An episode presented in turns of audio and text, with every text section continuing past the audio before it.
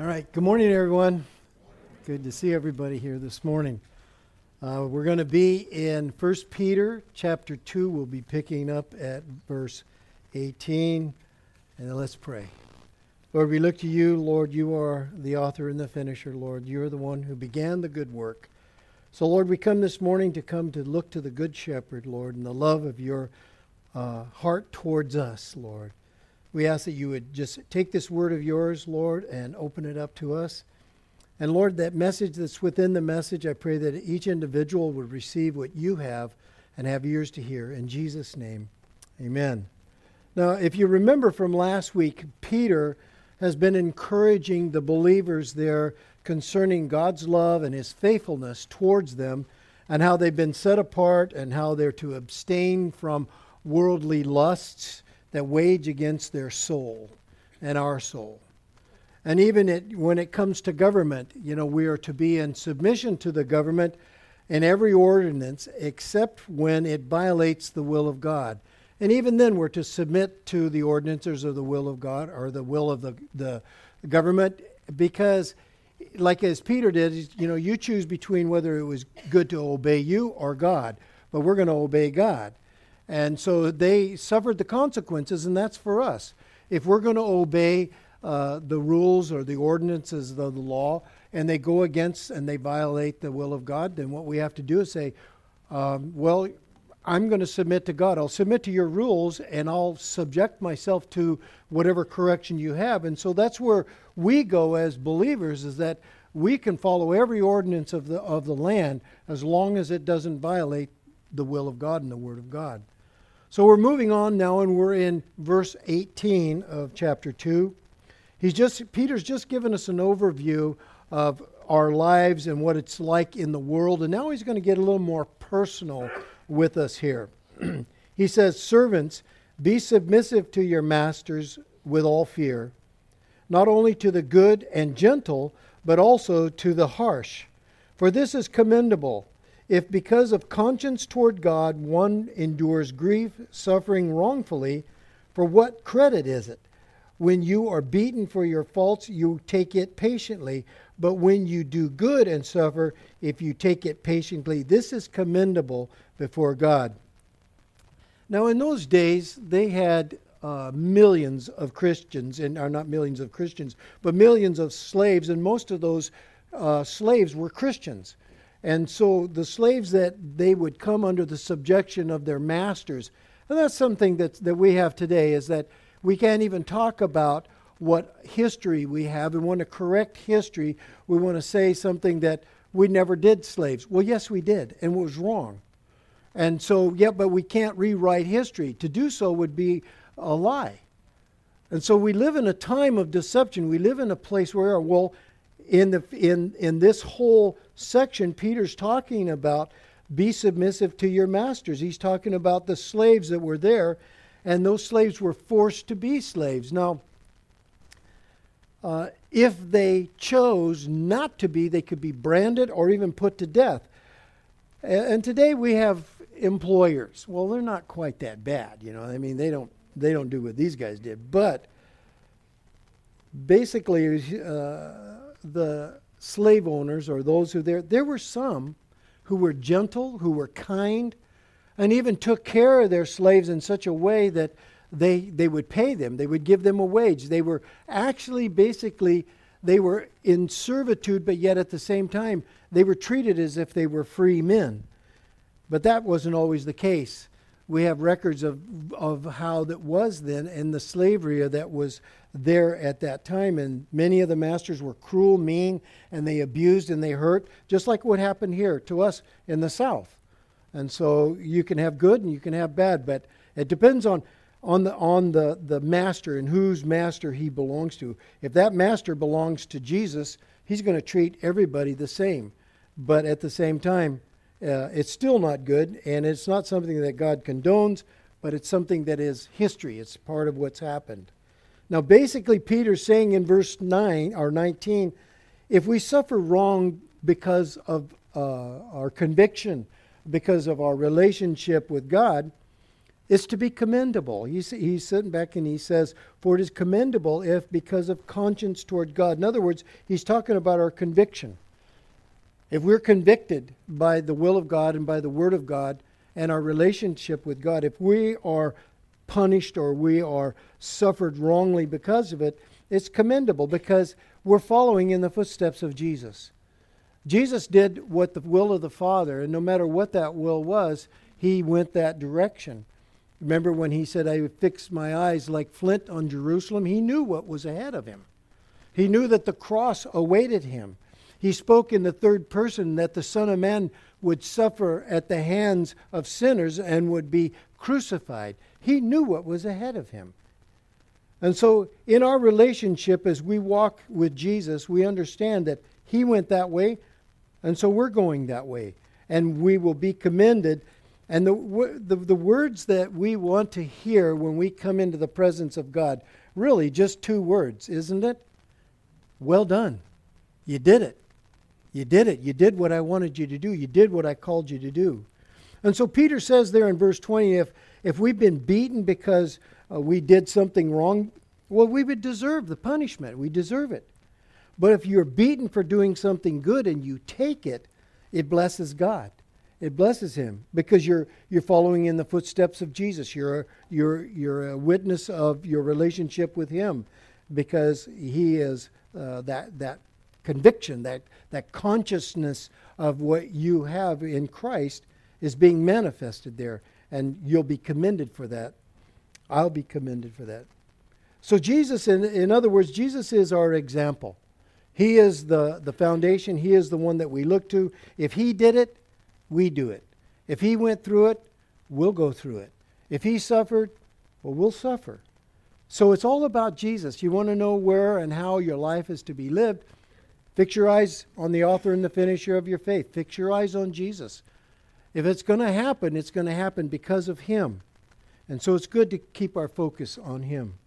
So, verse 20, 21, he says, For to this you were called now, the question is called to what? Okay, called to endure, called to suffer. That's what you're called because we just looked back at the previous verses. For this, for to this you were called to endure, to suffer, because Christ also suffered for us, leaving an example that you should follow his steps. Who committed no sin, nor was deceit found in his mouth, who when he reviled did not revile in return when he suffered, he did not threaten, but committed himself to him who judges righteously. You remember from the cross? As they were, as they were crucifying him, his words were from the cross Father, forgive them, for they don't know what they do. And then he said, He committed himself to him who judges rightly.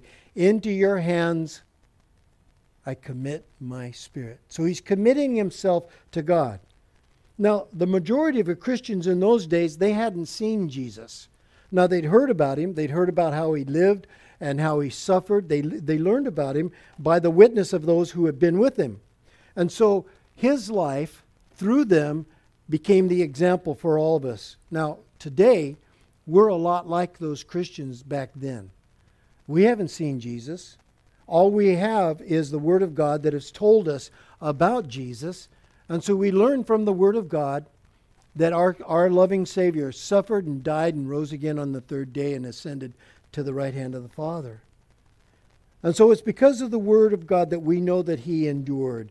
And by faith, we look and we learn from the Scriptures that we we, we're to study to show ourselves approved, a workman not ashamed, rightly dividing the word of truth. We're to look into the scriptures and dissect them and find out these things. It's, a, it's my job and it's your job to search the scriptures to see if they are so. Like the Bereans, that's who we're supposed to be like.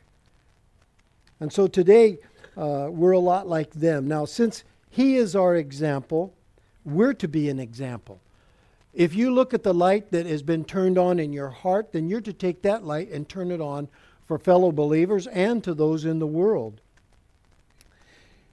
Paul said to Timothy, 1 Timothy chapter 4, verse 12, he says, Let no one despise your youth, but be an example to the believers in word. Now notice these in word and what you say and how you conduct your words, in conduct, the way that you live your life, in love and the way that you uh, uh, express God. In spirit, be spiritual, in faith, and in purity. In, in other words, just be holy as, as I am holy, God says. This is holiness. We're talking about holiness. Now, under the extreme pressures of the beatings and the abuse and finally the cross, Jesus never sinned. I mean, can you imagine? You look at yourself and you put yourself in those circumstances. How would you react? How would I react? Uh, I, I know in my own flesh and my own strength, I could not do that, but I've never been put in that situation. But he never spoke, if you notice there in verse 21, he never spoke deceitfully. He never misled anyone. The Greek word there for deceit is to plot, to gain, to lure, or to mislead. Jesus never misled us in any way. He was plain, he was out in the open. Instead, uh, uh, when he was threatening, or those, were th- those who were threatening him and beating him, he prayed for them. He prayed for them. And he, in Luke chapter 23, verse 34, he said, to the disciples. Or excuse me, Matthew 5:44. But I say to you, love your enemies. Bless those who curse you, do good to those who hate you, and pray for those who spitefully use you and persecute you. Pray for them. Go that, go that extra mile. Now, as you look at this, Jesus walked in every aspect of Matthew chapter 5, verse 44. He showed agape love. Now, Agape love is that selfless, sacrificial love. It wasn't about him. He showed it to everyone, even to those who were spitefully misusing him and abusing him. This is the picture of our spiritual life. This is what our spiritual life should look like. But our old nature doesn't look anything like that. Our old nature isn't anything like that. The old nature's first reaction, if that this was us, was, uh, Will you hurt me? I'm going to hurt you. That's the first reaction of our old nature. But that wasn't Jesus' response. That wasn't his response. He never retaliated, even under the duress from those who were doing him wrong. He never did. He never misled anyone. He never had a hidden agenda. He spoke right out in the open. He said there in Math in Luke chapter 22 verse 53, when I was with you daily in the temple, you did not try to seize me. All that's saying there of him is that I was out in the open. Everything that I was saying was right there. You had your opportunity to take me, you didn't. But this is your hour and the power of darkness. But I want you to notice something in verse 23 there. Notice the contrast and the comparison that's in that verse. When, when reviled, he did not revile. He didn't do what we would have done. He didn't act like we would have acted. And Jesus is the contrast of the spirit led life versus the carnal led life. We want to know what a spirit led life is like. We keep our eyes on Jesus. Watch Jesus. Look at him. And he never looked to himself in, to pass judgment. Now, he is the judge and he will judge, but during this time he came to be the suffering servant. He came to suffer for us, He came to die for us. There is a day that He will be the judge, but not here. And so He didn't take that upon Himself to pass judgment. In every situation, He committed that situation to the Father. He committed everything to the Father. In the same way, we should commit ourselves to the Father in those situations and trust Him to take care of what you can't take care of, what I can't take care of. We come to that place where Things are out of control. Things are out of our hand. What are we going to do? You, we need to come and commit it to the Father. Let Him be the one who makes the difference. Let Him be the one who speaks. Let Him be the one. Lean not unto your own understanding, but in all your ways acknowledge Him, and He'll direct your path. When you don't know what to do, come back to the basics. Get your eyes on God. Chronicles came to the time when Israel was pressed up against. They didn't know where to go or what to do. We don't know what to do, but our eyes are upon you. There's a place where all of us have been. I don't know where to go. I don't know what to do. And the only one I can turn to is God. The only one that we can turn to is God. Trust Him in spite of what everything else is being said or done. Trust God. He will never leave you. He will never forsake you. He promises to be with you. He promises to uphold you with the righteousness of His right arm. He's going to hold you in those moments. But we struggle, and it's hard. He's the, he's the good shepherd who loves us and continues to love us. And the only way that we can live this kind of spirit led life is to live a crucified life. You know, pick up your cross daily and deny yourself and follow me. Living a crucified life means not my will, but His be done. He must increase, I must decrease. This is the born again, new spirit filled life. This life enabled us to live and walk in a spirit led life. Jesus said, My words are spirit and they are life. It's when His words get into us and begin to move us in the heart and in our spirit, that's when we begin to walk in the Spirit.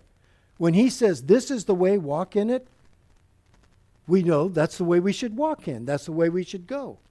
When He says, Stop, we learn how to listen and say, Okay, yes, Lord. So Peter says in verse 24, who himself bore our sins in his own body on the tree, that we, having died to sin, might live for righteousness, whose stripes you were healed. He's quoting from Isaiah 53, uh, verse 5 there. So not only has Jesus left an example to follow, but he's also given us the, the ability to walk in that and to follow that example and to live that example. God didn't just place us here to just be a bunch of, you know, of sponges and absorb everything. He wants that sponge to be squeezed out.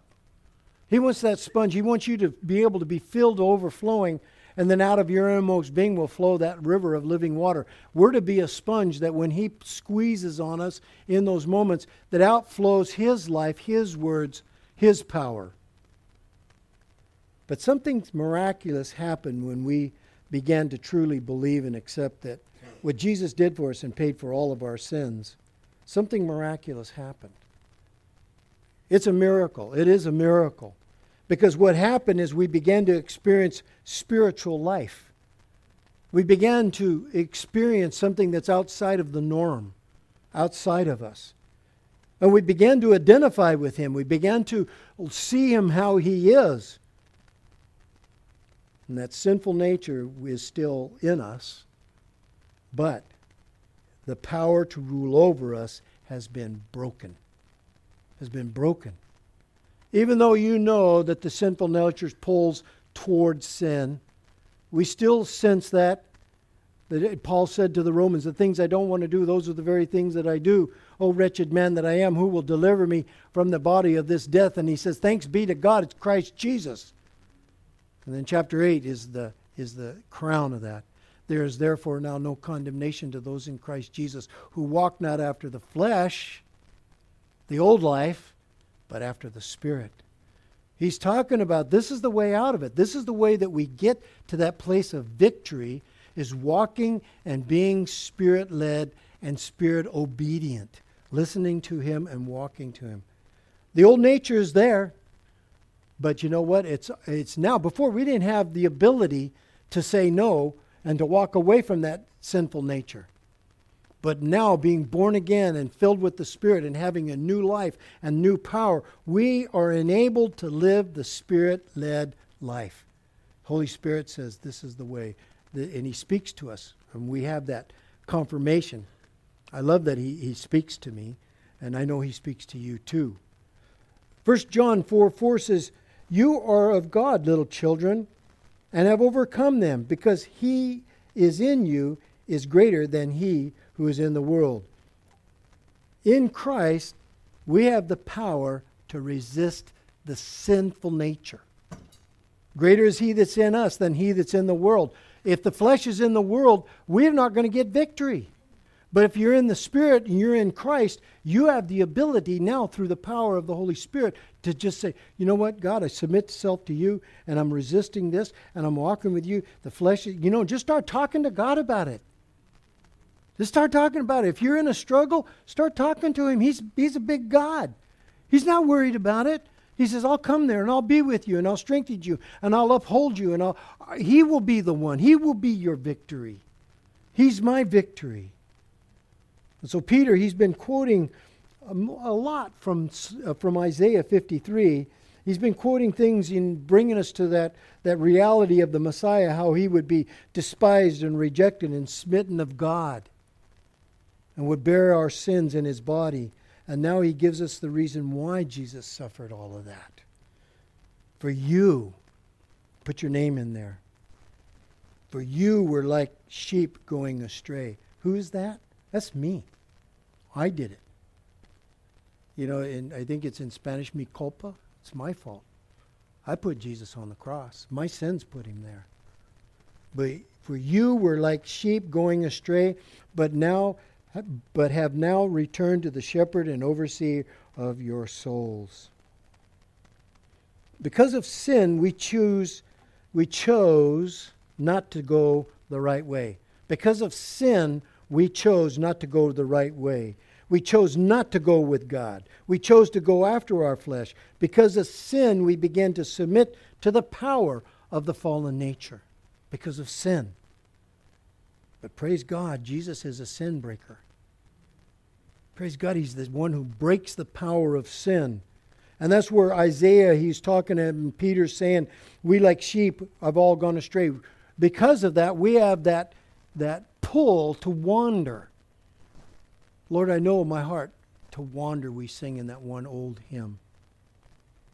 But Peter quotes here from Isaiah 53 6. He says, All we like sheep have gone astray. We have turned every one to his own way, and the Lord has laid on him the iniquity of us all. From the moment we were born, our sinful nature has been messing with us. From the moment we were born, our sinful nature has been messing with us. Just look at a little child. Oh, they're so sweet. They're so sweet, yes.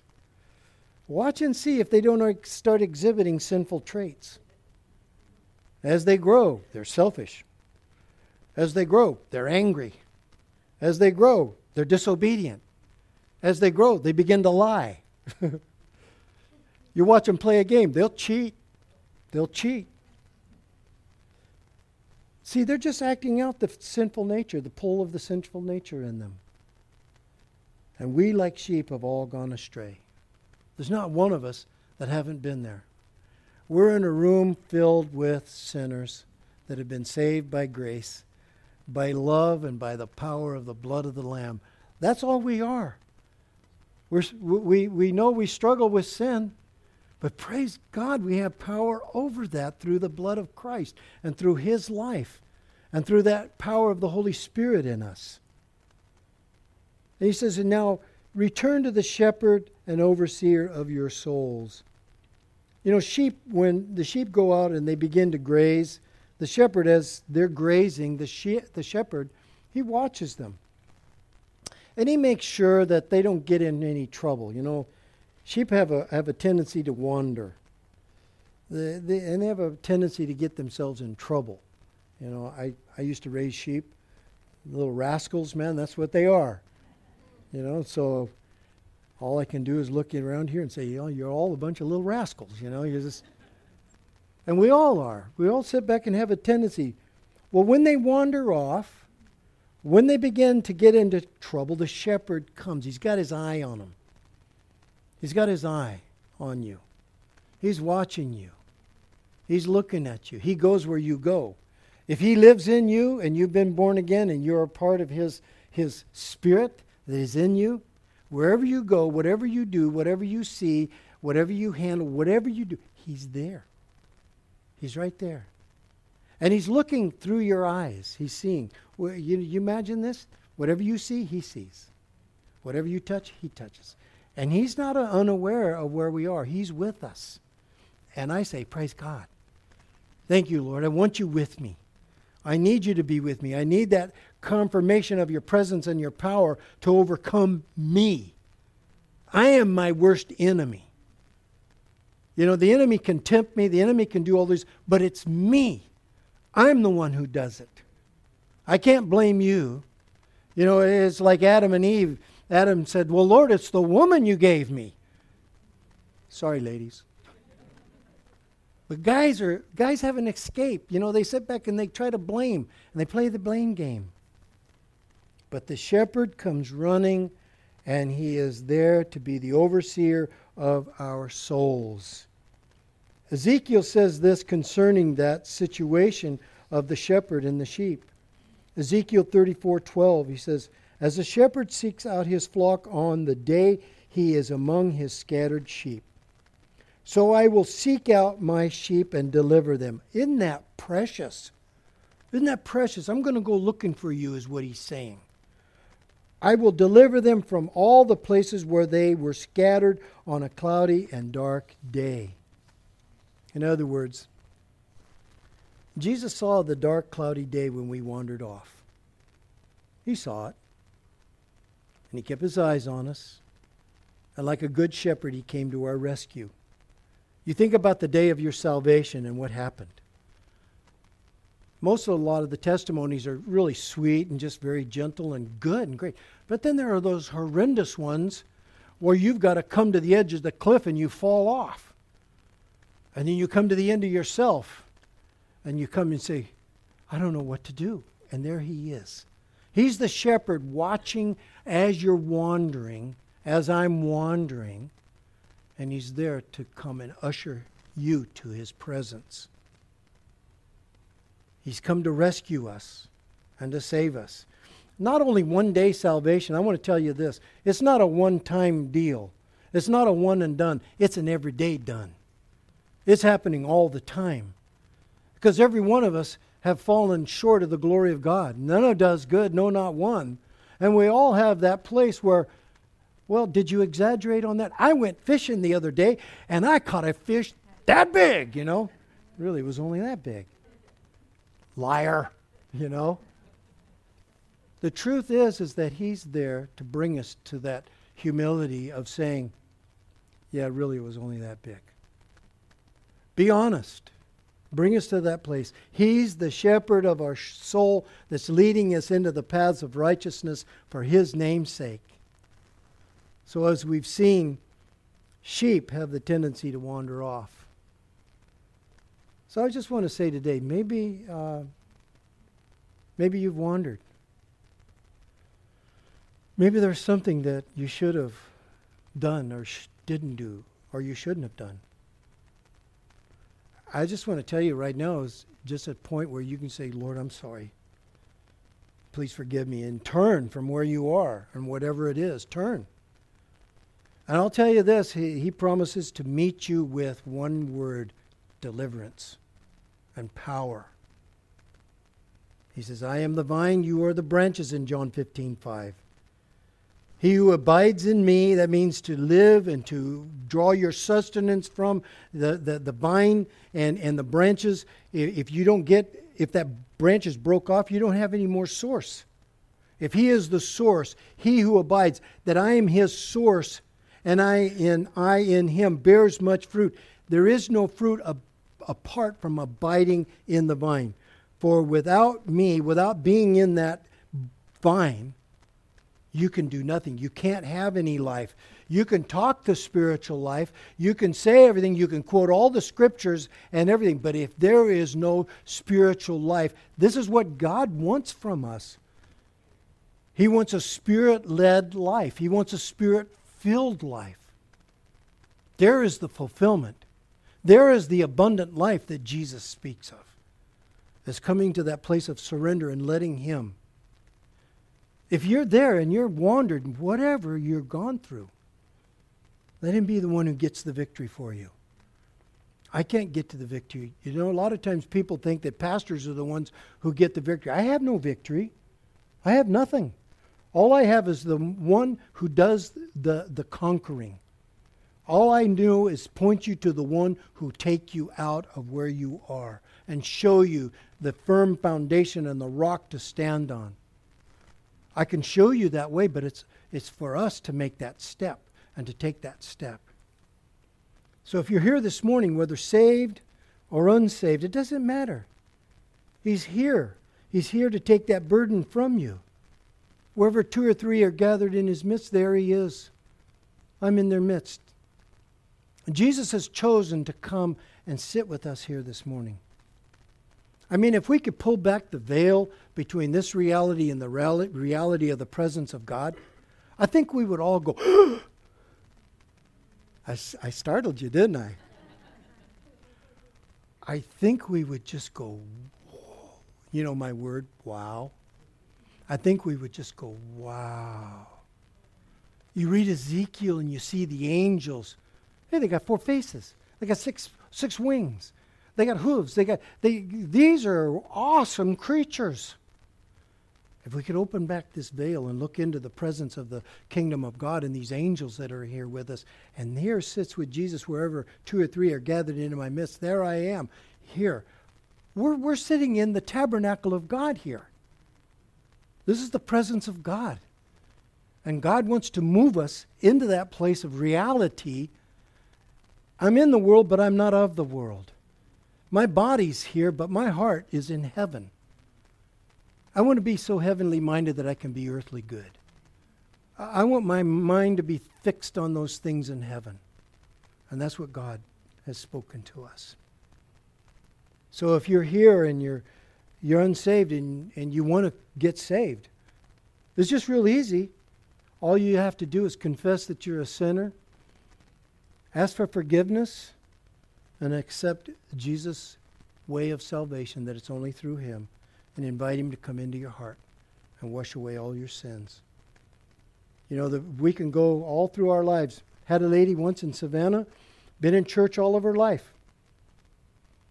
She'd been in church all of her life, and uh, she wasn't saved. We had a Bible study at my house. She came, and, and back then we just had a bunch of teenagers, and and so at the end of the message, I gave an uh, invitation to receive Christ as uh, as their savior. And she, none of the kids raised their hand. They were all, they were on fire. they were ready to go. She raises her hand. And Susie and I, we were looking, we go, well, okay, you know. And so afterwards, we called her over and said, you know, uh, what's going on? Are, are you you don't know him as your savior? You don't, you don't know him in salvation in the way of salvation? And she said, I've been in church all my life. I've been in church, I've done Sunday school, I've taught Sunday school, I've done everything in church. But I have never known the way of salvation until tonight. That it's only by the blood of Jesus Christ that I get to enter in. It's only by His work that I can come in.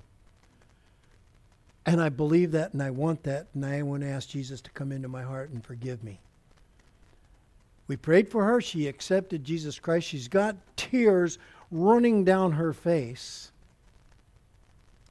And she looked at me with a big smile and she said, Mean all those years of all the potato salads that I brought to all those potlucks doesn't amount. I said, The people really enjoyed it, but it had nothing to do with your salvation.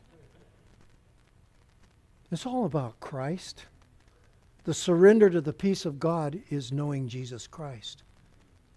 You want to know peace? You want to have peace of God and peace with God? Ask Jesus into your heart. Maybe you're here, maybe you're a believer and you're that sheep that's wandered. We know what that means. It's a broken place, isn't it? And I'm sorry for us as a fellowship, we know that. There's a challenge. Which way are we going to go? What do you want to do? It's up to you. It's your choice. It's my choice. I choose Jesus. I choose the way of salvation through Christ. I choose that open door that He has given. I don't choose religion. I don't choose any of that. I choose the only one who's able to save me. and that's Christ. So there's two invitation as we close this morning, and we're going to sing, and and uh, but afterwards. Matter of fact, the Lord just said no right now. He said no right now. Uh, close your eyes. And you're here this morning and the Lord has prompted and touched you, especially for the way of salvation through Christ. If you're here and you have never said in your heart, maybe you were like this gal that was at in Savannah. Maybe you're like her. Maybe you've been in church. I don't know. And I don't want to assume anything of any one of you because that would be my fault. I want to look and see, and I know the Lord wants to search and try our hearts as, as Zayden was sharing earlier, that search and try my heart. If you're here this morning and you, you say, you know what, I thought I, I was, but I'm not sure, but I want to make sure that He's my Savior. If you're here this morning, just raise your hand and I'll pray for you. We're not here to embarrass you. We're not here to make you feel like you're an oddball outside of the fellowship. We're here to usher you in. If you're here th- this morning and you want to say yes, I would love to pray for you. Lord God, thank you. Oh, thank you, Lord.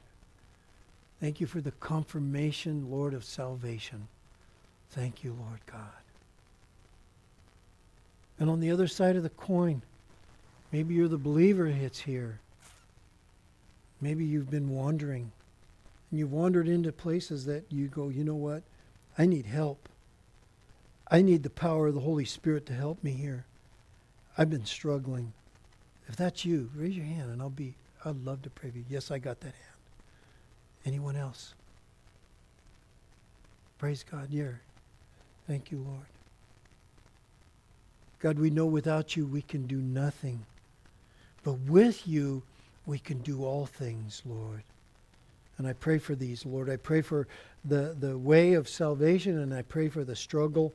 I pray for the infilling power of the Holy Spirit to come and fill us in this room afresh so that, Lord, we can go back out and be a witness again, a light to this world and to one another.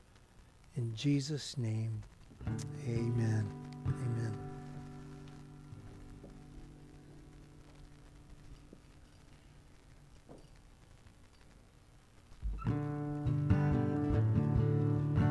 You can stand if you would like.